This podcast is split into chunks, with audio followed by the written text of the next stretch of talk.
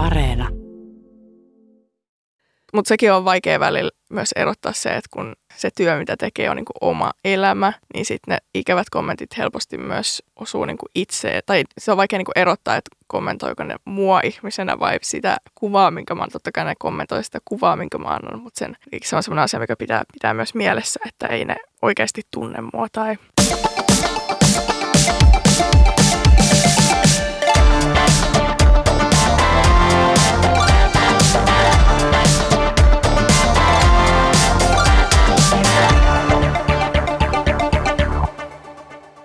Sosiaalinen media on muuttanut tiedonvälitystä ja kulutuskäyttäytymistä, vapaa-ajan ajan käyttöäkin. Some on mahdollistanut myös täysin uudenlaisen työn. Millaista on tämä sosiaalisessa mediassa tehtävä työ, ketkä sitä tekevät ja mitä osaamista siihen vaaditaan? Tästä puhumme Työnä oma elämä ohjelmassa.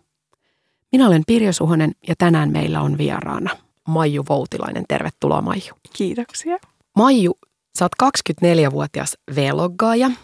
Sut tunnetaan myös sun taiteilijanimellä Mansikka. Sulla on seuraajia Instagramissa tällä hetkellä 179 000 ja YouTube-kanavalla tilaajia 172 000. Nämä on aika hurjia lukuja. Mm. Miltä tämä tuntuu? No siihen on ehkä vuosien saatossa sille jo turtunut tavallaan niihin lukuihin, että ei sitä osaa ehkä konkretisoida jotenkin oikein. Tai siis onhan ne hurjia lukuja, mutta jotenkin ei sitä, niin kuin, kun ei se tietenkään arjessa näy millään tavalla, kun ei ne ihmiset ole fyysisessä muodossa tavallaan läsnä.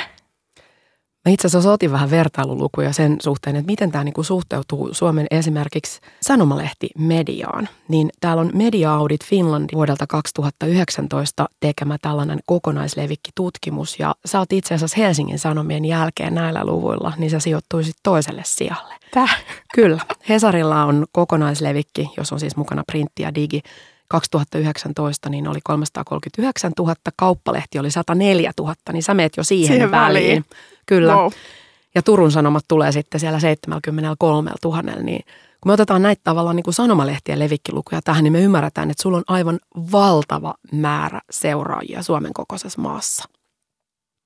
Enpä ikinä, ikinä kuullut tämmöistä jotenkin osannut suhteuttaa edes mihinkään muuhun. Kyllä se heti kun tolleen sanoo, niin tajuu taas vähän, mistä puhutaan. Ehkä myös se niin kuin intensiteetti, että päivälehtihän ilmestyy kerran päivässä, osa näistä nyt ei ihan edes joka päivä vaikka kauppalehti, mutta sullahan tulee tavallaan sisältöä esimerkiksi useita kertoja päivässä. Sä laitat Instagramin sinne stories, eli liikkuvan kuvan osioon, niin monta kertaa päivässä jotain pieniä sellaisia tilannekatsauksia ja hetken tunnelmia. Se on jännä, kun se on so- tavallaan mun niin kuin semmoinen henkilökohtainen oma media, mitä tavallaan jokainen tai suuri osa muistakin ihan normityössä käyvistä ihmisistäkin tekee, mutta sitten se vaan on samalla kaupallista tai että se on myös niin kuin media. En mä tiedä. Sitä on tosi vaikea välillä silleen että mikä se on. Ja toi on ehkä just se, että sitä on tosi vaikea kuvailla. Mutta voisitko sä selittää mulle, että mitä esimerkiksi tekee V-loggaaja? Jos joku ei tiedä, mitä on V-loggaaminen, niin mitä se käytännössä tarkoittaa? No vloggaaminen, no se on niin videomuodossa tehtyä blogia. Esim. mun kohdalla se on ollut ihan vaikka mun ihan arkipäivien kuvaamista, että mä oon tehnyt tämmöisiä niin sanotusti My Day-tyyppisiä videoita, jossa kuvaan arkipäiviä ja editoin niistä jonkinlaisen kokonaisuuden tavallaan niistä päivän kohokohdista ja ajatuksista, mitä päivän aikana tulee ja sitten teen niistä jonkun setin ja sitten julkaisen sen, jota ihmiset sitten voi katsoa ja kommentoida ja interaktiivisesti vuorovaikuttaa tavallaan sitten sen ohessa. Tai sitten se voi olla sitä, että nostaa jonkun aiheen esiin ja puhuu siitä tai se voi tavallaan olla myös tosi paljon, niin kuin, mitä siitä itse haluaa tavallaan tehdä. Oikeasti ihan mitä vaan, niin kuin videomuodossa tehtyä sisältöä. No ei nyt varmaan ihan mitä vaan, pelisisällöt on erikseen ja tavallaan, mutta tämä on enemmän semmoista niin kuin omasta elämästä kertomista ja itselle tärkeistä aiheista puhumista. Se on vähän niin kuin videomuotoinen päiväkirja tavallaan. Voisiko sitä sillä tavalla kuvata? No esimerkiksi. Ja sit sä avaat tavallaan sen niin kuin avoimeksi, että ihmiset voi tulla katsomaan sitä ja kuuntelemaan sitä sun päiväkirjaa, kun se on tällainen V-logi. Ja se on esimerkiksi YouTubessa sit nähtävissä tai tilattavissa sun kanavalla. No esimerkiksi näin. Miten kaikki sai alkunsa?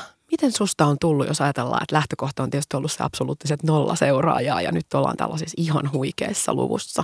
Niin, niin miten sä ylipäätänsä niin kuin löysit vloggaamisen tai vloggaamisen ja päätit lähteä kirjoittamaan sinne suokin aika henkilökohtaisella tasolla koskettavia juttuja?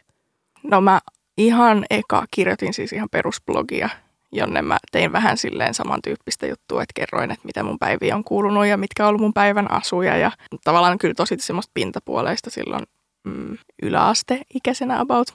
Kun mä joskus 2013 taisin siirtyä sitten YouTuben puolelle, niin Suomi Tube oli enemmän noussut esiin, että oli tullut tämmöisiä niin suomenkielisiä kanavia, jotka just kuvaa omaa elämäänsä ja semmoisia tosi arkisia juttuja. Eli tavallaan vähän samaa, mitä mä olin tehnyt siellä blogin puolella. Sitten mä innostuin kokeilemaan sitä, että millaista se olisi tehdä samaa videomuodossa. Ja en tiedä, mä vähän niin kuin jäin sille tielle. Mutta se tekeminen oli tosi erilaista myös silloin, tai että ne oli just tosi silleen pintapuolisia ne mun aiheet, mitä mä käsittelen ja saatoin tehdä jotain haasteita ja no haasteet oli jo aika kova juttu, mutta se ei ollut vielä ehkä niin henkilökohtaista, mitä mä niin kuin esimerkiksi tällä hetkellä teen. Oletko koskaan törmännyt, tämähän on sun pääelinkeino ja tavallaan sun päätyö, niin oletko koskaan törmännyt jonkunlaisiin ennakkoluuloihin, mitä liittyy sosiaalisessa mediassa tehtävään työhön? No siis suurinhan on se, että tämä ei ole oikeaa työtä, tai että muistaakseni oli tehty joku tämmöinen kyselytutkimustyyppinen juttu, jossa oltiin just katsottu, mitkä on tavallaan arvostetuimmat ja vähiten arvostetuimmat ammatit Suomessa, niin tämä oli kyllä ihan siellä niin kuin viimeisiä. Ei pidetä ainakaan hirveän niin kuin tärkeänä tai mitenkään merkittävänä tai oikeana, just tämä oikeat työt on sisäpiiriläppäkin, mikä on niin kuin tullut, että pitäisikö mä tekee jotain oikeita töitä, vaikka kyllä tässä nyt viisi vuotta on kuitenkin tällä eletty, että kai sitten, sitten ihan töitä kuitenkin tehdään. Myös ehkä semmoinen niin aitouskeskustelu on tässä kanssa sellainen mitä monesti jotenkin, että onko se niin kuin aitoa ja missä menee se silleen aitouden raja. Ja... Mitä sä vastaisit sit niille, jotka kyseenalaistaa sen, että onko sosiaalisessa mediassa tehtävä työ niin oikeata työtä? Kyllä silleen, että jos mä niin kuin tällä elän ja tästä saa rahaa, niin en mä, mitä muuta se sitten on kuin työn tekemistä. Ja kyllä ihan samalla tähänkin, että tavallaan se, mikä näkyy ulospäin, on kuitenkin niin pieni osa sitä kaikkea, että kyllä siellä taustalla ihan niin kuin just kaikki itsekuvaaminen, editointisuunnittelu, yhteistöiden pyörittäminen ja eri asiakkaiden kanssa. No siis ihan millä niin kuin asiakkaita meilläkin on tai itselläkin ja joutuu niitä pyörittelemään niitä kaiken maailman lukuja ja yhteistöitä ja suunnitelmia ja briefejä ja se osa on ainakin ihan samanlaista tavallaan mainostuunia kuin missä tavalla muuallakin, mutta sitten mä vaan teen tavallaan kaiken sen tuotannon, mitä siihen kuuluu. Onko tässä jotenkin se, että jotkut, mä en tiedä onko se ikäsidonnaista vai asennesidonnaista, piirit ei ehkä ymmärrä sitä, että esimerkiksi sosiaalinen media, niin kanavana on korvannut jollekin porukalle ja kohderyhmälle esimerkiksi television. Siellä on vaikka jotain juontajia tai viihdetaiteilijoita esiintyjä, joiden pääasiallinen tavallaan niin kuin se jakelukanava heidän tekemälleen työlleen on ollut se perinteinen televisiolähetys. Nyt se on siirtynytkin sosiaaliseen mediaan toisten tekijöiden kohdalla. Totta. Tai mietin, en mäkään, en itse edes omista televisiota, joten mulle se vähän on just tätä, että se on sitten enemmän sitä sosiaalisen median sisältöä, mitä mä kulutan vähän niin kuin sen tilalla. Minkälaista osaamista sun mielestä tarvitaan? Esimerkiksi vaikka sitten ihan luonteen piirteitä tarvitsee, jos haluaa ja aikoo menestyä sosiaalisessa mediassa työtä tekemällä. Sellainen niin kuin pitkäjänteisyys. Mun mielestä somessa mahtavaa on se, että kuka vaan voi sitä tehdä, mutta sitten pitää niin kuin vaan tajuta, että se ei tavallaan, suosio ei tapahdu hetkessä. Mullakin mä tein kuitenkin useampia vuosia ennen kuin mä pystyin tekemään sitä niin kuin työkseni. Et se on vähän niin kuin, että että jos sä soitat vaikka musiikkia, niin ei tavallaan ei sit heti yhtäkkiä tuu sit semmoiseksi, että sä pystyt tekemään sitä eläkseksi. Eikä kaikki välttämättä edes niin kuin pääse siihen pisteeseen, mutta sitten sä voit tehdä jotain. Ja kun se ehkä lähtee enemmän siitä niin kuin intohimosta, että sitä haluaa tehdä. Että siihen löytyy nimenomaan se halu, mitä sä haluat kertoa, mitä sä haluat jakaa, mitä sä haluat herättää ihmisissä että on joku sellainen. Muuten musta niinku tuntuu, että siihen vähän niinku kasvaa, että mitä enemmän sitä tekee, niin sitä enemmän sitä tekemistä oppii. Toki pitää ne niinku alustat osata jotenkin händlätä, mutta sitäkin oppii, kun tekee ja että miten tavallaan viestii ja kommunikoi sen oman yleisönsä kanssa ja mikä toimii niille ja miten tasapainottelee sen kanssa, että mikä niin kuin tuntuu itsestä hyvälle, mutta mitä myös halutaan seurata ja katsoa. Ja sitten just sellainen, oppii käsittelee sitä palautetta ja kommentteja ja mä en jotenkin, mä inhoan semmoista, että ajatellaan, että pitää jotenkin kovettaa kuori, että pärjää ja ikävät kommentit ei saisi tuntua missään, kun mun mielestä se on ihan niin kuin että totta kai minusta se on vaan niin kuin tervettä, että tuntuu jossain, jos joku sanoo ikävästi, niin tavallaan enemmän, että ei välttämättä tarvitse kovettaa itseään, mutta pitää opetella käsittelemään niitä tunteita, mitä se mahdollisesti herättää. Niin se on myös sellainen, mitä kannattaa aina miettiä.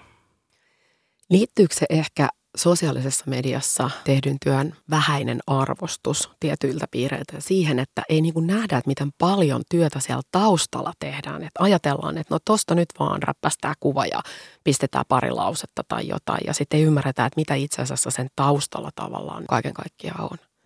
Ihan varmasti kyllä mä oon sitä mieltä. Nyt ehkä musta tuntuu pikkuhiljaa, kun kollegatkin on ruvennut avaa tavallaan sitä taustalla olevaa duunia, niin ehkä pikkuhiljaa myös ymmärretään enemmän. Mutta joo, varmasti, koska tavallaan se näyttäytyy vähän semmoisena, että kuka vaan tätä voi tehdä. Et minäpäs tästä nyt rapsasen kuvan, niin missä minun rahat tai tavallaan, että jos se on näin helppoa, mutta sitten ei ehkä myöskään nähdä sitä, että jos miettii vaikka jotain tämmöisiä kampanjoita tai niinku yhteistyötä, niin siinähän maksetaan myös tavallaan kaikkien niiden edellisten vuosien duunista, minkä sä oot tehnyt kasvattaaksesi yhteyttä ja luottamusta sun yleisön kanssa. Että ylipäätään sä oot saanut sen näkyvyyden, mikä sulla on, että ei niinku päivänä yksi vielä voi todellakaan tehdä sitä samaa, mitä nyt vaikka tälleen, mitä mä nyt on tehnyt seitsemän vuotta. Sosiaalisessa mediassa, kun on päässyt vaikuttaja-asemaan niin kuin sä, siinä on koko ajan läsnä se, että sun pitää jaksaa antaa itsestäsi, jaksaa olla aito, mutta siitä tulee myös varmasti ehkä sitten se työn tietynlainen todella haastavuus ja vaativuus, vai miten sä koet sen? Joo, kyllä se niin kuin antaa ja ottaa tosi paljon. No ehkä toi konkretisoitu silloin eniten, kun itse oli silleen omassa semmoisessa mielenterveyskuopassa kaikista eniten masentunut, niin jotenkin se sellainen just, että mitä haluaa jakaa ja mikä tuntuu hyvältä jakaa. Että kun itsekin piti tosi sellaista, sitä perusilosta kuorta sit sinne ulospäin. Kun siinä pitää kuitenkin samaan aikaan miettiä myös sitä, että mikä on itselle sopiva raja tavallaan jakaa. Että ei mun mielestä myöskään tarvii olla, antaa niin kuin sata itsestään todellakaan. Ei se niin kuin sekään ole välttämättä hyväksi tai tervettä, että tarvii kuitenkin sen jonkun rajan. Sitten toisaalta kyllä on nähnyt senkin, että kun sit jakaa jotain tosi henkilökohtaisiakin asioita, niin siitä saa myös takas niin paljon jotenkin, että sitä ei tajukaan, miten itselle ehkä pienet asiat, joita jakaa, niin voi ollakin tosi merkityksellisiä tosi monille.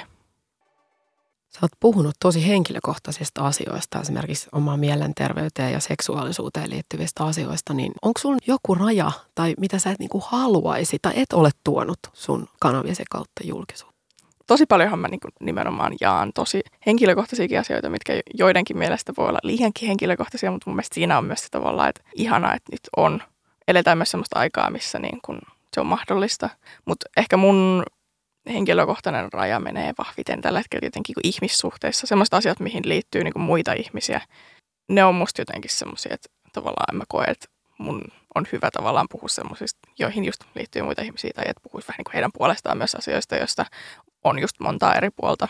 Niin ehkä niin semmoiset. Mutta muuten menee aika hetken mukaisesti, että ei ole muuta semmoista noin selkeää, että sitten vähän fiiliksen mukaan. Oletko koskaan katunut mitään, mitä sä oot jakanut tai käyt sä poistamassa esimerkiksi vaikka Instagramista jotain sun sinne tekemiä päivityksiä? Siis on kyllä.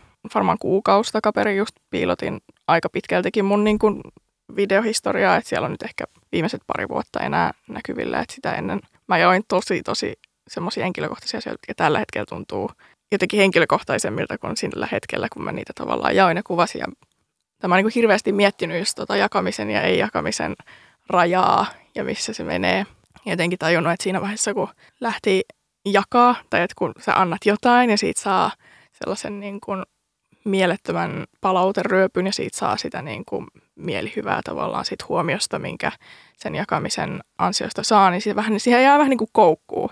Että sua palkitaan siitä, että sä annat itsestäsi jotain ja sitten sä vähän niin kuin annat aina vaan lisää ja lisää ja lisää niin siinä vähän niin kuin hämärtyy se sellainen, että mikä nyt on hyvä jakaa. Ja sitten olen mä jälkeenpäin no aikaisemminkin piilottanut muutaman semmoisen tosi henkilökohtaisen. Toiseen liittyy just toinenkin henkilö, joka sitten jälkeenpäin jo tuntui, niin kuin, no tämä henkilö otti muuhun itse yhteyttä ja tota, sitten puhuttiin tästä, mutta toinen oli sitten niin kuin mun niin kuin semmoisesta tavallaan miksi se, kauheata kuin finglissiä meinaa Oli tuleva.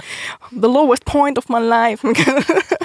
niin kuin matalin silleen... Elämäni kuoppakohta. Kyllä, nimenomaan. Elämäni kuoppakohta, jonka mä niin kuin jaoin tosi henkilökohtaisesti. Ja just semmoinen, mitä ei ollut pystynyt hirveästi jakaa edes niin kuin lähim... No ehkä lähimmille joo, mutta niin kuin jotenkin semmoinen, mikä tällä hetkellä tuntuu jotenkin absurdilta, miten semmoista on voinut jakaa, niin sitten kyllä semmoiset on mennyt helposti piiloon. Mutta mut on niinku tajunnut sen, miten helposti siihen jäi koukkuun siihen semmoiseen jakamiseen tapahtuu ehkä se sellainen ilmiö, että sitten se niinku palkitsevuus siitä, että sä saat palautetta ja ihmiset kertoo sulle sitten, niin kuin sä sanoit tuossa aikaisemmin, että se sellainen interaktiivisuus, että tulee esimerkiksi seuraajien kanssa keskustelua tai tavallaan niinku saa, saa palautetta, niin sitten se niinku kannustaa jakamaan vielä enemmän. Mm. Joo, se on vähän semmoinen pyörä, mikä mm. lähtee pyöriin joskus on puhuttu siitä ihan yksityishenkilöidenkin kohdalla, että pitäisi olla tällainen joku aikaviive, että, että sä niin kuin ikään kuin julkaiset, mutta sitten se lähtisikin vasta oikeasti julkiseksi vaikka sosiaalisessa mediassa niin kuuden tai 12 tunnin kuluttua. Pitäisikö teillä ammattilaisillakin olla tällainen?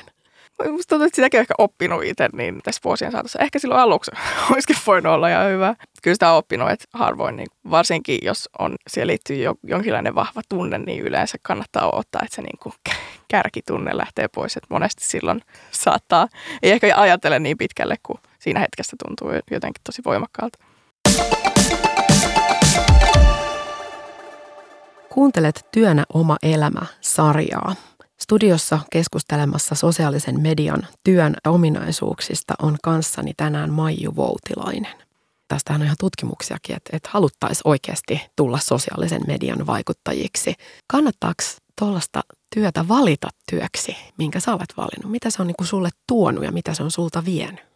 Niin, no sekin on varmaan niin, tai niin kuin mä ymmärrän kyllä, miksi niin kuin siitä, se on sellainen unelma duuni myös, tai miltä se näyttää niin kuin ulospäin varsinkin mulle vaan jotenkin niin mysteeri, että miksi kukaan haluaisi silleen julkisen duunin, koska musta tässä niinku tavallaan kaikki muu on ihanaa, mutta se julkisuuspuoli, joka on niinku tietenkin suuri osa sitä, koska ei, ei tämä toimi ilman sitä, mutta tavallaan se on kuitenkin tosi kuluttavaa, kun se samalla vie kuitenkin osan sitä yksityisyyttä, vaikka itse vetäisikin jotkut rajat, niin kaikki ei aina niitä kunnioita ja tulee osaksi sellainen julkinen riista, jota saa pohtia ja spekuloida ja tulla ovelle ja kaikkea. Onko sulla tultu ihan kotiovelle? No on tultu. No ei siis nyt viime vuosina ei onneksi, mutta aikaisemmin jo, ja ne on yleensä toki ollut tosi nuoria, että ei ole ymmärretty ehkä sitä, että miten ahdistavakin se on tavallaan, että se on niin kuin se niin yksityinen paikka, tavallaan niin ymmärrän sen, että ei ole ehkä ymmärretty, mutta on, sitä on kuitenkin useamman kerran tapahtunut ja ei se hirveän kivaa ole. Mutta sitten toisaalta en mä tätä tekisi, jos se ei kuitenkin antaisi ihan hirveästi, että tekee töitä itselleen. Itse saa päättää omat aikataulut ja mitä tavallaan minkälaisia asioita haluaa tehdä. Luoda tavallaan siitä niin semmoista oman näköistä, niin onhan se niin kuin ehdottomasti suurin plussa, mitä niin kuin keksii. Koet sä, että voit sä itse ihan sataprosenttisesti päättää esimerkiksi ne kaikki asiat, minkä puolesta sä puhut, mitä vastaan sä puhut, mistä vinkkelistä haluaa niin kuin asioita nähdä? Vai onko sulla joku tietynlainen henkilöbrändi, mielikuva sinusta, joka myös ohjaa sua, mitä sä tavallaan sit tuot tällä hetkellä julkisuuteen? No siis on jo ehdottomasti henkilöbrändi, tai että sehän niin vähän muodostuu ylipäätään, mutta kyllä mä oon muokannut sen niin semmoiseksi, tai ehkä mä oon muokkautunut sen mukana myös. Sekin on mun mielestä niin siistiä tässä, että kun tekee niin näkyvää duunia ja saa niin paljon palautetta, niin on myös, tuntuu, että se kehittää itseään myös hirveästi ja niin kuin oppii nopeasti uutta, että jos tekee jotain, mikä ei nyt sitten ole täysin ehkä mahtavaa, niin siitä saa helposti palautetta ja sitten ehkä voi tavallaan muovata itsestään aina vähän niin kuin paremmin, tai silleen kehittää itseään. Niin kyllä musta tuntuu, että niin siis ehdottomasti pystyn niin kuin päättää, että minkä puolesta puhun ja mitä vastaan puhun, koska ne on myös semmoisia, mitkä on mulle tavallaan tärkeitä asioita, että mä oon luonut sen brändin just niiden asioiden ympärille, jotka on mulle tärkeitä. Ja se on myös niin kuin muokkautunut silleen vuosien varrella, että tässä vaiheessa tätä duuni on myös ehkä, kun on se sellainen valinnan mahdollisuus, että niitä vaikka diilejä, mitä tarjotaan, niin on kuitenkin sen verran, että niistä pystyy valita ne, jotka oikeasti kohtaa, eikä silleen tarvii lähteä mihinkään, mitä ei niin kuin täysin allekirjoita. Et toki silloin ihan aluksi otti kyllä vähän niin kuin kaiken vastaan, koska siistiä ja onhan se nyt ihanaa päästä tekemään jotain sellaista, mutta sitten mitä pidemmälle menee ja mitä enemmän niin kuin tavallaan vaihtoehtoja on, niin kyllä sitä ehdottomasti niin kuin pystyy valita ja rakentaa just, että en mä todellakaan lähtisi mihin vaan. Tuossa alussa puhuttiin just ihan noiden sun seuraajalukujen kautta siitä, että miten sä suhteudut niin kuin Suomen mediassa. Niin se, että jos ajatellaan, että sähän on tietynlainen ikään kuin, kuulostaa hirveät sanoa, mutta media. Mm. Että et sä olet media nimeltään Maiju Voutilainen ja se sulla on tietynlainen sisältö siellä. Ihan sama kuin joku ottaa käteensä tietyn aikakauslehden, niin tietää vastaanottaja lukija suurin piirtein minkälaista sisältöä siellä. Onko tämä nyt metsästystä ja kalastusta käsittelevä vai onko tämä käsityölehti vai puutarha niin kuin sisältöä. Niin ihmiset tietää, että kun he tulee sun kanaviin seuraamaan sua, niin siellä on tietyn tyyppistä sisältöä. Totta. Onko paljon yhteistyökumppanuuksia, mistä sä tällä hetkellä sitten kieltäydyt? On suurin osa. Tai että enemmän niin kuin, jos mulla tulee heti semmoinen, että jes, lähdetään tekemään niin ne on vaan ne tavallaan, mihin mä tartun. Ja mä saatan olla nykyään tosi, tosi, tosi tarkka myös siitä, että mihin mä lähden. Että jos on yhtään semmoinen, että okei, en täysin pysty allekirjoittamaan. Myös toki on välillä semmoisia niin ihan niin neutraaleja. En niin kuin ole myöskään täysin vastaan, niin sitten välillä tekee. Riippuu myös vähän siitä, että minkä verran on tarjolla ja mikä on tavallaan, missä mennään itse. Mutta tota, kyllä mä paljon kieltäydyn, että mä yleensä otan aina esimerkiksi tämmöisen yhden kosmetiikka-brändin, jolla oli tulossa uusi tällainen meikkilinja, mutta sen meikkilinjan nimessä oli niin kuin nainen tyttö, tai niin kuin, että se on niin kuin suunnattu jo sen nimenkin puolesta mm. pelkästään niin kuin naisille. Niin sitten jotenkin mulla oli silleen, että äh, että kun mä haluaisin enemmän ajasta sellaista, että meikki on niin kuin kaikille ja miehet meikatkaa ja jotenkin semmoinen, niin sitten se oli se niin kuin pieni juttu, että muuten siinä olisi tavallaan kaikki matchannut, mutta sitten mä olin silleen, että mä en halua tällä nimellä lähteä tätä niin kuin tekemään. Niin, että ne voi olla välillä niin kuin tosi pieniäkin juttuja, että muuten voisi olla täysin, mutta sitten joku asia jää silleen, että mm, Saatko sun seuraajilta palautetta siitä, että miten sä nyt noiden kanssa oot voinut lähteä tekemään kaupallista yhteistyötä vai tavallaan oot sä onnistunut siinä yhteistyökumppaneiden valinnassa sillä tavalla hyvin, että sun seuraajat kokee, että Aa, okei, tämä on oikeasti niin kuin sun näköistä sisältöä, minkä he ymmärtää, miksi sä teet näiden tahojen kanssa yhteistyötä? Siis joo, sehän on tavallaan myös tavallaan miksi ne toimii tai miksi vaikuttajamarkkinointi on myös niin iso, että seuraajakunta niin luottaa niin paljon siihen niin sanaan ja varsinkin jos niin tavallaan toimii sen mukaan, mitä myös puhuu, jos ne yhteistyöt kohtaa niiden muidenkin niin sisältöjä ja arvojenkaan, niin totta kai se on vaan niin kuin hyvä ja toimii. Jos mä nyt lähtisin tekemään jotain, mikä ei yhtään kohtaa, niin ei se myöskään toimisi mainoksena, koska kaikki näki sen läpi. Varmasti tässä on nyt jotain mätää. Mutta kyllä on myös tullut tänäkin vuonna yksi sellainen yhteistyö tehty, jota mä en niin itse ollut ajatellut niin syvästi kuin mitä sitten myöhemmin sain niin kuin tavallaan kommenttia siitä, että ei ne myöskään niin aina mene sata prosnappiin. Työnä oma elämä sarjassa tänään keskustelemme Maiju Voutilaisen kanssa siitä, millaista on olla sosiaalisen median vaikuttaja. Maiju, tutkimusten mukaan nuorten erityisen voimakkaasti kulutuskäyttäytymiseen vaikuttaa tubettajat. Ja teistä somevaikuttajista tulee osa nuorten ihan sosiaalista piiriä. Heidän valintansa ja arvonsa vaikuttaa nuorten kulutuskäyttäytymiseen samaan tapaan ihan kuin kaveripiirin. Täällä on itse asiassa tutkimus, jonka on tehnyt Jesse Tuominen Jyväskylän yliopistosta. Miten sä näet tämän? Oot sä kaveri sun seuraajille ja oot sä sitä kautta vaikuttaja-asemassa? Kyllä mä sanoisin, että se aika pitkälti siihen perustuu tai musta se on jopa, sitä on niin kuin vaikea kuvailla myöskään kenellekään muulle sitä tavallaan suhdetta niiden omien seuraajan kanssa. Että kyllä se on loppujen lopuksi tosi kaverillinen ja kun itsekin jakaa niin sellaista perus omaa elämää ja omia ajatuksia ja tosi henkilökohtaisia juttuja, niin mä ymmärrän, miksi siihen syntyy sellainen niin kuin kaveruutta, ystävyyttä muistuttava side, ainakin niin kuin toisin puolin. Mutta se myös huomaa siinä, että jos joku laittaa mulle vaikka viestiä, niin kyllä mä myös otan sen myös vähän niin kuin semmoisena viestinä, joka tulee jollain tasolla niin kuin kaverilta, että kun näkee, että se tulee myös semmoisesta paikasta, että lähestytään kuin kaveria ihmistä, jonka tuntee ja josta ajattelee niin kuin pääosin hyvää. Se on jotenkin myös tosi ainutlaatuista ja sen huomaa myös niissä kohtaamisissa, mitä on niin kuin ihan oikeassa elämässä, kun tulee vastaan seuraajia.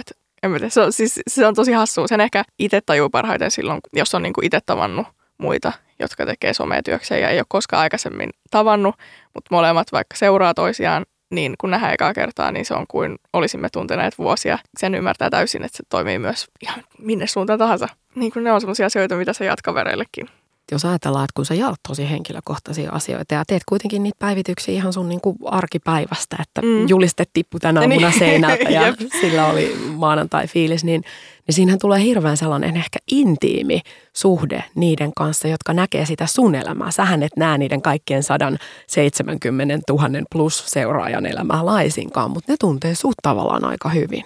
Mm. Vai tunteeko? Joo ja ei Et kyllä ne niin kuin, totta kai tuntee sen osan, mitä mä itsestäni annan, mutta mä en näe, että, että olisi edes mahdollista antaa niin kuin 100 pros täysin sitä, mitä sä oot.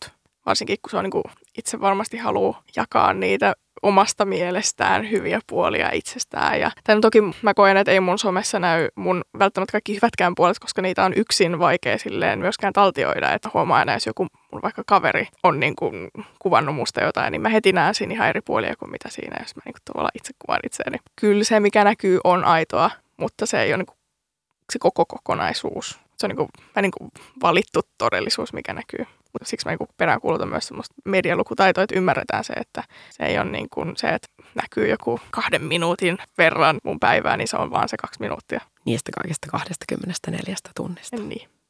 Mutta sulla on myös varmaan tätä kautta aika iso vastuu, koska jos me ajatellaan, että alle 25-vuotiaita seuraajia, sulla on kuitenkin tuollainen noin yksi neljäsosa, Mm.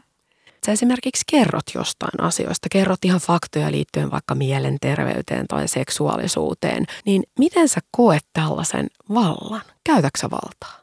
No sitä on vaikea olla käyttämättä, koska tietää, että sillä mitä tekee on vaikutusta ja ihmiset kuuntelee ja varsinkin kun ne on oppinut luottamaan, niin musta olisi tosi väärin tavallaan käyttää sitä myöskään sille ehkä ajattelemattomasti tavallaan. Tai niin kuin, mä koin jossain vaiheessa siis sellaisen, että tai mä niin kuin tajusin, miten paljon just vaikutusta sillä on. Ehkä sen jälkeen, kun mä niin kuin rupesin puhua just niistä mielenterveysongelmista, että miten suureen osaan ihmisiä se loppujen lopuksi vaikuttikin. Halus tavallaan käyttää sitä näkyvyyttä ja mahdollisuus, mikä tavallaan itsellä on nostaa myös semmoisia tärkeämpiäkin ja ehkä vähemmän puhuttujakin oikeastaan mitä vaan, mikä on niin kuin omasta mielestä tärkeitä asioita, mitkä kaipaa näkyvyyttä ja tarvii ymmärrystä ja joille haluaisi ehkä jotain muutosta, niin sitten käyttää myös sitä näkyvyyttä siihen. Mutta se on niin kuin tosi vaikea raja myös välillä jotenkin, että on totta kai vastuu ja ää, ei halua niin kuin antaa ihmisille tai niin kuin, että kukaan mun takia rupeisi tekemään jotain niin kuin hirveitä asioita tai jotain, mutta sitten samaan aikaan on kuitenkin vaan ihminen ja ei halua olla just mikään sellainen yli-ihminen, joka nyt vaan osaa kaiken täydellisesti tai että on jotenkin niin kuin sellainen täydellinen esikuva. Jotenkin, että miten tasapainotella sen kanssa, että saa myös olla itse keskeneräinen ja tehdä välillä huonoja päätöksiä samaan aikaan olla sitten vastuullinen. Sekin on musta välillä vähän vaikea miettiä. Koen, että jotenkin olen onnistunut myös tasapainottelemaan sen kanssa. Että mulle myös tärkeä viesti, mitä antaa, on just se, että olemme kaikki kesken ja aina voi oppia. Kuitenkin toi, että sä elät omaa elämääsi, josta sä kerrot kuitenkin aidosti ja rehellisesti, joskin valikoiden, niin mm. sä et ole tavallaan mikään oppikirja, joka toteuttaa siellä vaikka jotain parasta tapaa selviytyä masennuksesta askeleet 1-10, vaan sä elät sun omaa elämääsi. Mm, mutta niin, se tuntuu välillä katoavan joiden, tai kaikki ei aina sitä jotenkin osaa nähdä niin, tai tuntuu, että jos tekee, niin no kaikesta saa aina kuulla, hyvässä ja pahassa.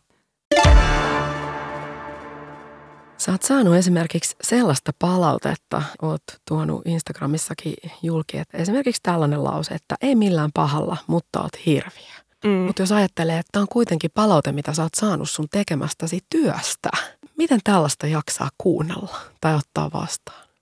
No se on just, että pitää opetella ne omat tavallaan keinot käsitellä sitä ja myöskin niin kuin mulle henkilökohtaisesti mä saan kuitenkin semi vähän semmoista tosi ikävää paljon. Toki mikä on kenellekin vähän, että varmasti jos joku yhtäkkiä hyppäisi mun saappaisiin, niin saattaisikin olla tosi niin kuin yllättynyt, miten paljon sitä tulee, mutta mulle se on jotenkin hirveän vähän. Että on tullut enemmänkin. Mutta mut sekin on vaikea välillä myös erottaa se, että kun se työ, mitä tekee, on niin kuin oma elämä, niin sitten ne ikävät kommentit helposti myös osuu niin kuin itse. Tai se on vaikea niin kuin erottaa, että kommentoiko ne mua ihmisenä vai sitä kuvaa, minkä mä oon. Totta kai ne kommentoi sitä kuvaa, minkä mä annan, mutta sen, se on sellainen asia, mikä pitää, pitää myös mielessä, että ei ne oikeasti tunne mua tai, tai tälleen. Mutta mulle parhaiten on toiminut se, että uskaltaa puhua niiden läheisten kanssa niistä kommenteista, että ei niitä niin kuin kannata jäädä omaan päähän miettimään ja tietenkin ottaa niitä totuuksina, tai koska semmoiseen helposti menee, että okei, että tämä sanoo näin ja tämä on varmaan totta, varsinkin jos se on asia, jota, josta ei ole niin kuin itse tosi itse varma. Että, että nykyään mä huomaan, että saa välillä vaikka jotain tosi ikäviä niin ulkonäköön meneviä kommentteja, mutta mä oon jotenkin sen aiheen itse niin hyvin käsitellyt, että ne menee vähän niin kuin silleen toisesta korvasta sisään ja toisesta ulos. Mutta sitten taas jotenkin semmoiset, semmoisiin asioihin, mitkä on itselle tärkeitä tai jotenkin vähän kipeitä. Tai, että jos vähän niin kuin on samaa mieltä sen kommentoijankaan, niin se menee tosi helposti sit myös ihon alle. Että kyllä mäkin tässä viimeisen parin viikon aikana on itkenyt monta kertaa jonkun kommentin takia, mitä mä, tai ehkä viestin takia, mitä mä sanon, ei edes niin kommentti, vaan ihan kunnon viestejä. Ja niissä ehkä yhteistä on ollut just sellainen niin kuin pettymyksen maku tai sellainen, että semmoiset viestit, jotka tulee sellaista tavallaan hyvästä paikasta. Ne on odottanut multa jotain parempaa ja sitten ne on pettynyt johonkin, mitä mä oon tehnyt, niin se tuntuu jotenkin ekstra pahalta. Se vähän niin kuin tulisi ystävältä tai joltain läheiseltä semmoinen, että mä luulin, että sä oot hyvä tyyppi, mutta sitten sä teitkin tämän asian ja nyt uskoni meni ja näin ja näin. Ja niin kuin semmoisten käsitteleminen vaatii ehkä sit enemmän just sitä niin kuin keskustelua. Ja, mutta ne voi olla myös niin kuin hienoja sellaisia oppimisen paikkoja tavallaan, jos niistä ne osaa kääntää silleen niin kuin oikein. Ja tuossa on varmaan jotenkin todella niin kuin haastavaa se, että mis, mihin vetää sen rajan, sen henkilökohtaisen minän ja sitten sen ammatillisen työminän välillä. Ja niin kuin sä kuvasit, että tulee joku viesti, että luulin, että oletkin jotain muuta kuin nyt olen ymmärtänyt, että olen, niin mihin sä vedät myös sen palautteen vastaanottamisen rajan. Niin, noi on vähän semmoisia hähmäisiä kyllä jotenkin itsellenikin edelleen ja siis musta tuntuu vähän kaikille, että, että se, kun se työ on niin semmoinen, että kun mäkin teen vaikka somea, niin en mä osaa eritellä, että mikä siitä on. Tietenkin semmoiset niin kaupalliset jutut on tietenkin niin kuin ne on työtä, mutta sitten semmoinen, niin kuin, mistä ei saa mitään rahaa, niin se on tavallaan joo työn tekemistä, koska sä ylläpidät sitä alustaa, mikä sulla on, mutta myös sen takia, koska se on kivaa. Että missä vaiheessa se menee se, että okei, tämä on nyt työtä ja tämä ei. Myöskin tosi vaikea lähteä sille erittelemään, että okei, koska se työ on myös sun ikään kuin harrastus ja se tulee niin. siihen sun vapaa-aikaan, niin. koska sä haluat jakaa sitä sun muutakin kuin tavallaan kaupallisia yhteistöitä. Joo, ja pitääkin, tai että se on suuri osa sitä, että se ei ole vaan sitä niin kaupallista. Mutta moni onkin sanonut, että tämä on enemmän niin kuin elämäntyö tai lifestyle, elämäntapa. Niin elämäntapa se on se oikein sana, koska se ei ole niin, niin selkeää semmoista vapaa-ajan ja työajan, että jotenkin meet töihin ja sitten se työ ei tuu, tai sitten tuu takaisin kotiin ja sitten se työ jää sinne työpaikalle, niin ei ole semmoista luksusta, että se on vähän niin kuin, että se on missä ikinä sä meet, missä ikinä sä oot, niin sä oot tavallaan vähän niin kuin töissä samalla. Toihan koskee tänä päivänä aika monen näköistä työtä. Mm. Tavallaan työn ajallinen ja paikallinen sidonnaisuus on menettänyt rajoja, mutta ehkä se, että ihmisellä on kuitenkin selkeämmin joku työrooli. Mennään tekemään jotain työtä, jossa ollaan työroolissa, mutta tuossa sun työrooli on olla sinä itse. niin. Esimerkiksi olet saanut sellaista palautetta, että joku äiti tai isä oli kirjoittanut, että en anna enää lapseni seurata sinua, koska olet liian avarakatseinen, että hyväksyt kaikenlaiset ihmiset. Minkälaisia ajatuksia tällaiset palautteet sinussa herättää? Ja no toi oli ainakin siis jotenkin vaan turhauttava, koska mä olisin halunnut käydä tästä keskustelua, mutta yleensä tämmöiset ihmiset ei sit enää niinku vastaa yhtään mitään, kun niille kommentoi tai niinku vastaa takaisin. Saat sä paljon vanhemmilta viestejä, jotka kirjoittaa omien lastensa, on lapset nyt sitten minkä ikäisiä tahansa, niin puolesta? En, siis aika vähän, kun määrällisesti oikeasti tosi vähän. Ehkä aikaisemmin silloin, kun katsojakunta oli vielä nuorempaa, ja, niin silloin ehkä joo, mutta ei ole tullut inboxiin viestejä. Ja tämä inboxihan on siis sellainen, että sulle voi tavallaan lähettää henkilökohtaisen, sanoisiko nyt tekstiviestin tai viestin siis kirjallisessa mm. muodossa, johon sitten lähettäjä odottaa, että sä jollain lailla reagoit ja vastaat. Tuleeko sulle paljon tällaisia viestejä päivätasolla? No riippuu tosi, se vaikuttaa tosi paljon, mitä mä itse jaan ja miten aktiivinen mä oon ja että onko se niin kuin, kuinka kommentoitavaa se sisältö. Että jos en ole hirveän aktiivinen tai aloita mitään keskustelua, niin tai ehkä jostain 20 viestistä päivässä, mutta sitten heti jos on aktiivisempi, niin se voi mennä siis satoihin viesteihin päivässä. Et sitä kyllä tulee tosi paljon, mutta monet niistä on myös semmoisia, mihin ei ehkä tavallaan riittää, että mä luen sen ja silleen reagoin, että mä oon lukenut. Nykyään Instagramiskin on niin helppo, kun sä voit jättää niin kuin sydämen, että se on niin kuin tavallaan viesti siitä, että kiitos. Mutta sitten toki tulee tämmöisiä niin kuin syvempiä viestejä, mikä vaatii sitten aikaa myös tavallaan lukea ja vastata jollain tavalla. Mutta tulee siis muissakin muodoissa. Välillä on siis sanonut ääniviestejä ja videoviestejä ja kaikkea. Sitten välillä siinä fiiliksen mukaan vastaan ääniviesteillä tai millä ikinä, että riippuu tosi paljon. Mutta se on jotenkin, mä tykkään hirveästi. Jossain vaiheessa mä vastasin tosi vähän. Tai jos miettii niin kuin vuosia tai vaikka niin kuin viisi vuotta taaksepäin, niin mulla oli siis niin kuin ihan posti myös auki silleen, niin kuin, että mulle pystyy lähettämään fyysisesti siis kirjeitä. Ja sitten mä vastasin niihin kaikkiin, missä oli postimerkki. Et silloin mä siis vastasin ihan niin kuin jokaiselle. Sitten mulla tuli semmoinen kausi, että jotenkin oli ihan ähkö siitä kaikesta palautteesta ja jotenkin jaksanut reagoida paljon mihinkään. Ja nyt mä oon taas aktivoitunut siinä ja suurimpaan osaan jollain tavalla reagoin. Sekin vähän niin kuin antaa siihen semmoiseen tukea sitä sellaista ystäväfiilistä. Vähän niin kuin kommunikoisi ystävien kanssa tavallaan. Tuo on taas ehkä sellainen jännä asia, että tietyllä tavalla se on osa sitä työtä, että sehän on niin kuin asiakaspalvelua, jos näin halutaan sanoa. Niin, Et sun, no sun kanavan tilaajat, sun seuraajat on ikään kuin asiakkaita, sä oot sisällöntuottaja, mutta sitten varsinkin sun ehkä valitsemien aiheiden johdosta, niin ne saattaa olla hyvinkin henkilökohtaisia ne viestit. Että siellä ei vaan kysytä jostain tuotteen ominaisuudesta, minkä puolesta sä oot puhunut, vaan ehkä kerrotaan aika syvällisiäkin asioita. Joo, ja toi onkin tosi sellainen, mitä mä saan tosi paljon, on just ihmisten henkilökohtaisia tarinoita ja kokemuksia ja joka on musta myös niin kuin hienous tavallaan siinä, mitä mä teen. Et kun ekaa kertaa puhuin jostain tosi henkilökohtaisesti, niin ajattelin vaan, että siistiä, että mä voin antaa jollekin toiselle vertaistukea ja että jollekin muulle tulee sellainen olo, että se ei ole yksin, että joku muukin käytetään läpi. Mutta sitten se toimikin tavallaan myös toiseen suuntaan, että, että itse sai myös, tai saa myös voimaa niistä niin kuin muiden tarinoista, että kuulee vähän. Varsinkin siis asioista, mistä ei hirveästi puhuta. Että mäkin olen viime aikoina puhunut siis yhdyntäkivuista kaikista tämmöisistä, mistä en mä niin kuin löydä paljon mitään mistään silleen, mitään vertaistukea. Mutta heti kun itse avaa suunsa, niin kyllä sieltä yllättävän niin kuin monilla on samantyyppisiä kokemuksia.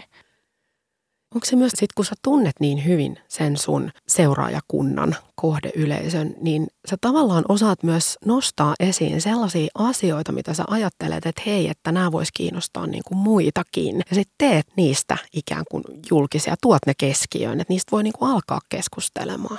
Mm, ehdottomasti, kyllä. Ja sitä mä pyrinkin aina niin kuin tekemään myös. Huomaat sä, että sä teet välillä jotain vääriä aihevalintoja? Onko se silleen, että joskus keskustelu kuolee tai siitä ei tule mitään keskustelua? Tai...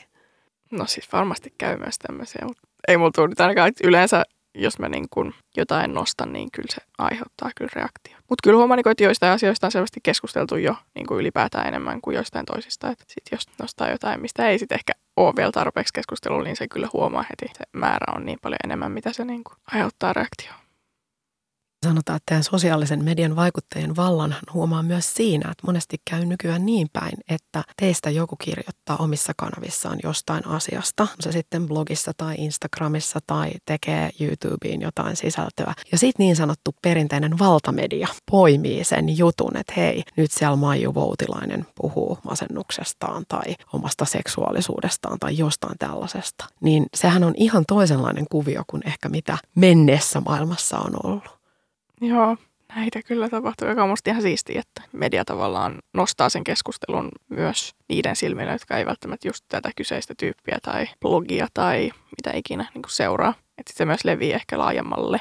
Mutta siis, sitä ei jotenkin musta tuntuu kaikki vain niin oikein ymmärrä, että me ei niin soitella sinne lehtiin, että voitteko niin tehdä tästä jutun, että aina, että miksi pitää aina olla täällä äänessä ja täytyy tunkea itseään lehtiin, vaikka ei se nyt ihan niinkään toimi, että Eiköhän se mene toisin päin, että niin. siellä perinteisen median ehkä toimituksissa on ihan toimittajat, jotka seuraa tiettyjä ja on nimetty itse asiassa. Tiedän, että on ihan nimetty seuraamaan tiettyjen henkilöiden Aivan. vaikka sometilejä, että mitä siellä tapahtuu.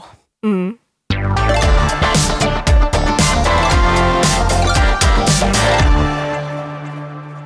Näet sä, että onko sun työ, mitä sä nyt teet, sosiaalisen median sisältöä ja vaikuttamista, niin onko se sellainen, että tuut sä tekemään sitä loppuelämässä?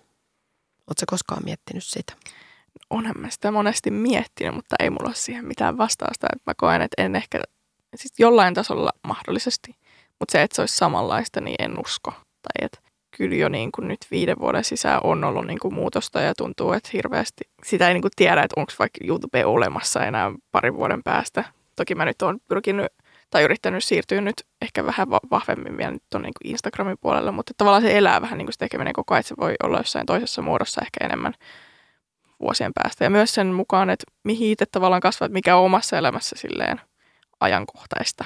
Sehän on tosi sellainen elämän, tavallaan missä menee myös omassa elämässä. Mutta kyllä mä ainakin itse silleen olen miettinyt, että kaipaa ehkä rinnalle myös jotain muuta. Jotain muuta, että tavallaan ei sitä samaakaan vuodesta toiseen välttämättä halua tehdä, mutta ehkä jossain muodossa, koska fiiliksen mukaan. Tämä on myös tosi sellaista fiilispohjaista tekemistä ylipäätään, että mikä tuntuu hyvältä nyt. Ei välttämättä tunnu enää vuoden päästä hyvältä.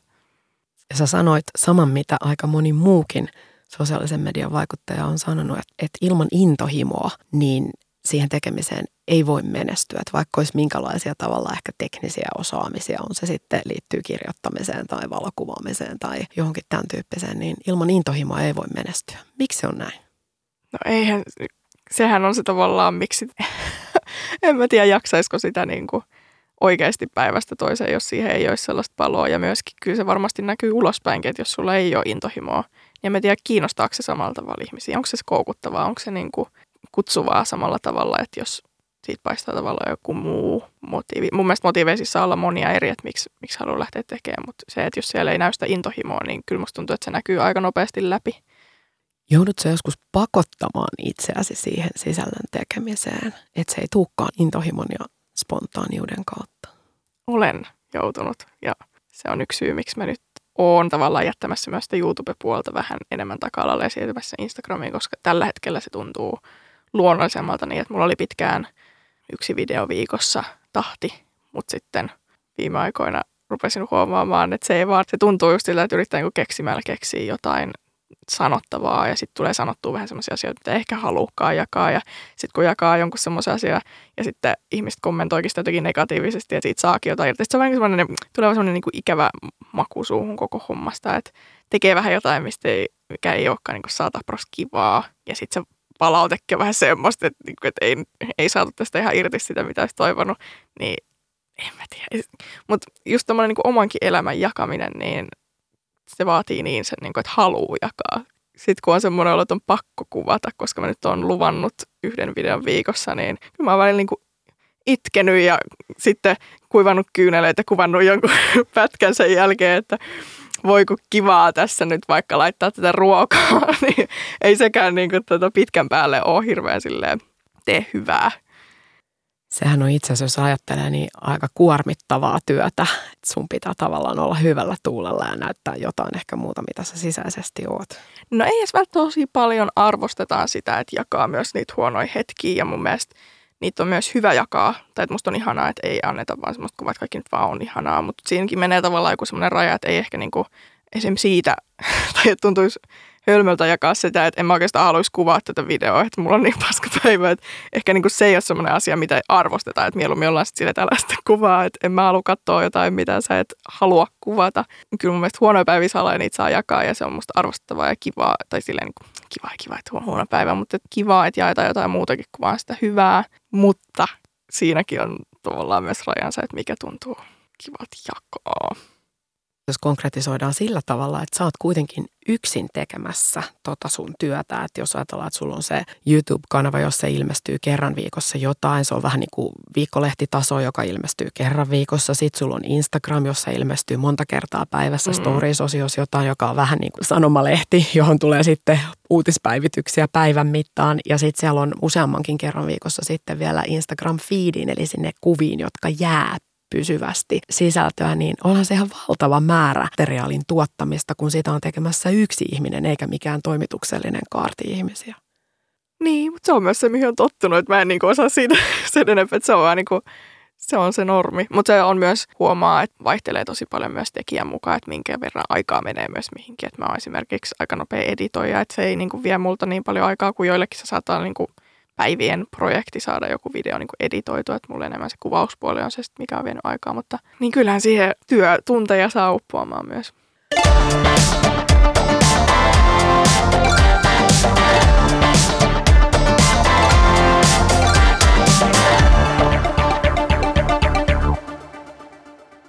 Kuuntelet Työnä oma elämä sarjaa.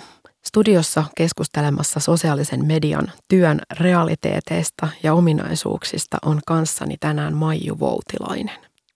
Tänne tulin yön pikkutunteina itkemään, käperyin penkille makaamaan tai istuin noilla takana näkyvillä kivillä ja tuijotin merelle. Tämä oli se paikka, joka tuntui lohdullisimmalta. Saatoin puhua tai laulaa itsekseni. Täällä mua kuunteli meri ja taivas. Siitä muistutuksena mulla on ranteessa tuo tatska. Täällä mä halusin kuolla, kävellä mereen ja huuhtoutua vahdoksi kuin Ariel. Muistan kylmän veden ja hiekon jaloissani. Muistan sen pelon ja pettymyksen. Muistan, kuinka viimein tajusin, etten pärjää ilman apua. Sä kirjoitit, Maiju, näin sun Instagramiin marraskuussa 2020. Miksi sä kirjoitit nämä sanat? Mistä sä tässä puhuit? No sehän jatkuu tuo postaus vielä enemmän ajatuksista tavallaan siitä, että mistä olen tullut ja mihin. Että mä silloin vuosia sitten, tai muutamia vuosia tästä taaksepäin, kun puhuu tosi paljon niin kuin omasta masennuksesta ja huonosta olosta, niin siitä puhuu kun, siis tosi arkisesti. ää, ei oikein tuntunut missään ja jako tosi silleen just nimenomaan henkilökohtaisia asioita siitä huonosta olosta. Ja sitten muutama viikko tuossa taaksepäin mä menin lukemaan kaiken maailman lehtijuttuja, mitä musta on kirjoitettu noista ajoissa. Ja mä olinkin jakanut jotenkin, jotenkin ne asiat, mitä mä olin jakanut, iski nyt silleen tosi tunteisiin. Ja mä rupesin siis itkemään, kun mä luin niitä juttuja. Ja mä hämmennyin siitä fiiliksestä, mikä mulla siitä tuli. Että miten mä oon joskus, silloin kun mulla oli vielä huonompi olo, niin pystynyt puhua kuin ei mitään. Ja nyt tuntuukin tosi pahalta. Ja niin kuin pelkkä aj- ajatteleminenkin sille tavallaan itkettää.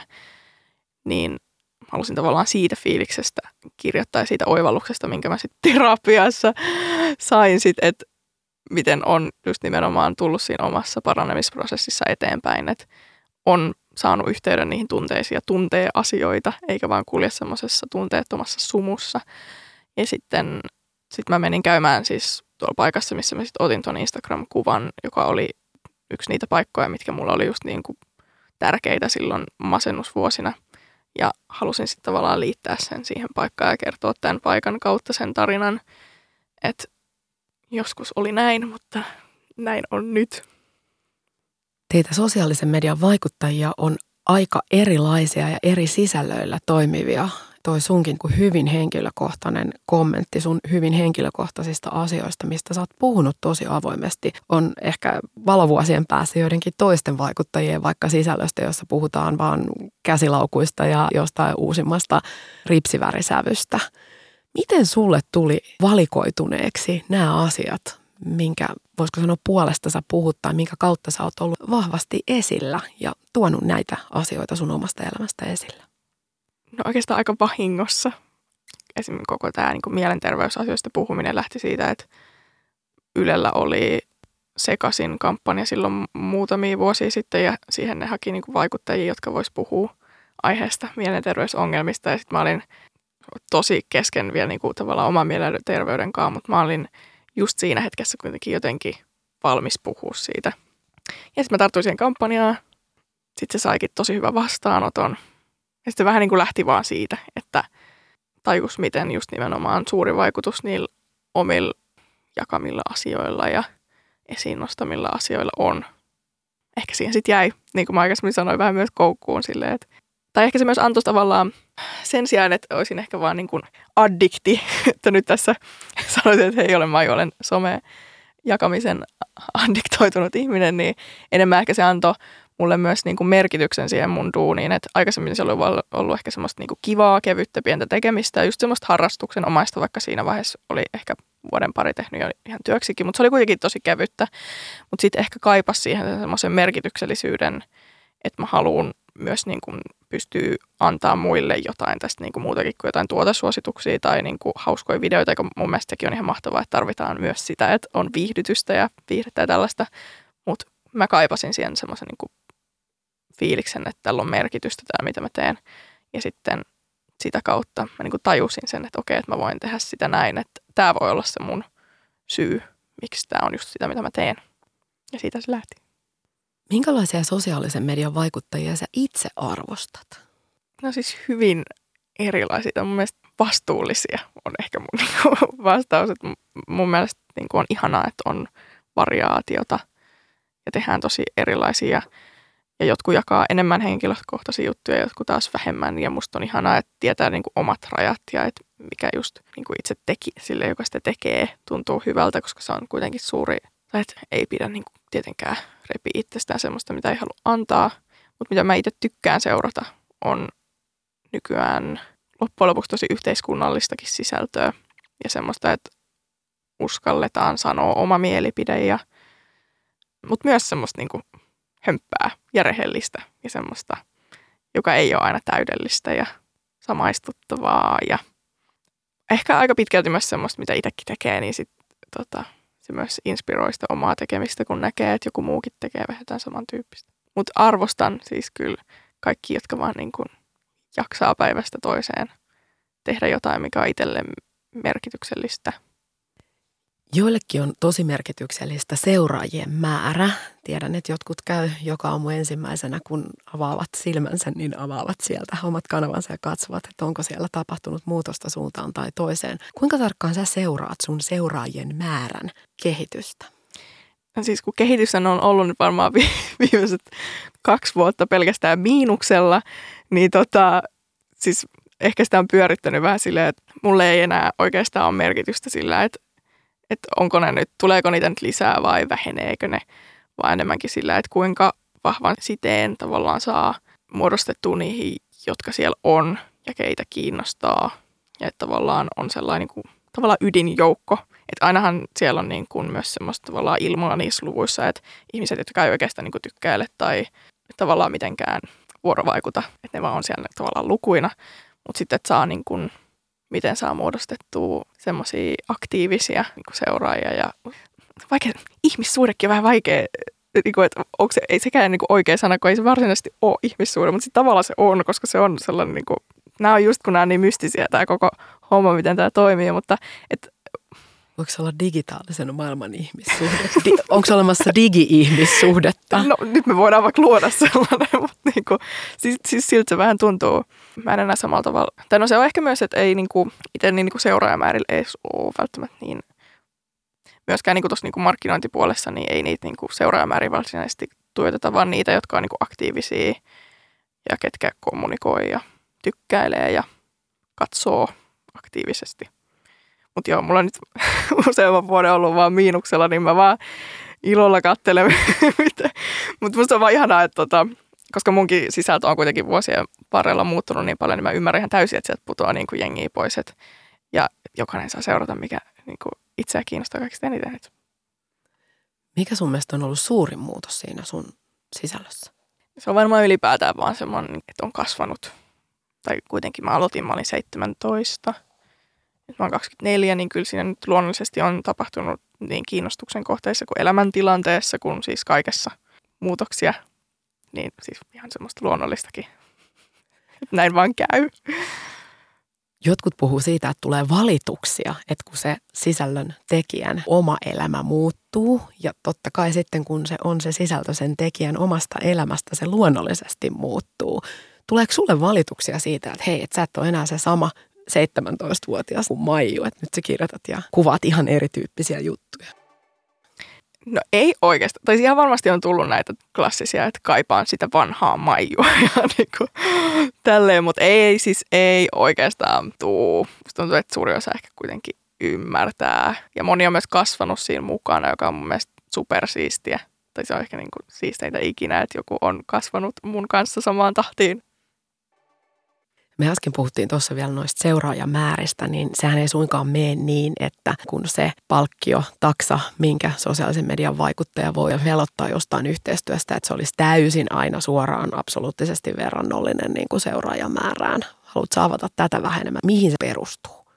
No joo, ei ne suoraan seuraajamääriin linkity, kun just enemmänkin, jos myydään vaikka Instagram-kuva, niin enemmänkin, että kuinka paljon, kuinka moni sen sitten loppujen lopuksi näkee, ja sehän ei aina ole suoraan just linkitys siihen, että kuinka monta niitä seuraajia on. Tai sitten vaikka Instagram-storit, niin niitä katsoo suunnilleen joku tietty X määrä, niin sitten myydään niin enemmänkin sen mukaan, että kuinka moni ne näkee kuin sen niin kuin itse seuraajamäärän. Plus tietenkin siinä on sitten just, niin kuin mitä mä tuossa puhuinkin, niin kaikki se vuosien työ, mikä siellä takana on. Sitten tietty se kaikki duuni siellä taustalla myös, mutta että kyllä mun kun hinnat esimerkiksi liikkuu about samoissa lukemissa kuin mun joidenkin kollegoiden, joilla on niin kuin vaikka 100 000 seuraajaa vähemmän, koska siellä on niin paljon niitä semmoisia haamuseuraajia tavallaan, jotka ei sit näy niissä niin kuin katsojaluvuissa tai näissä.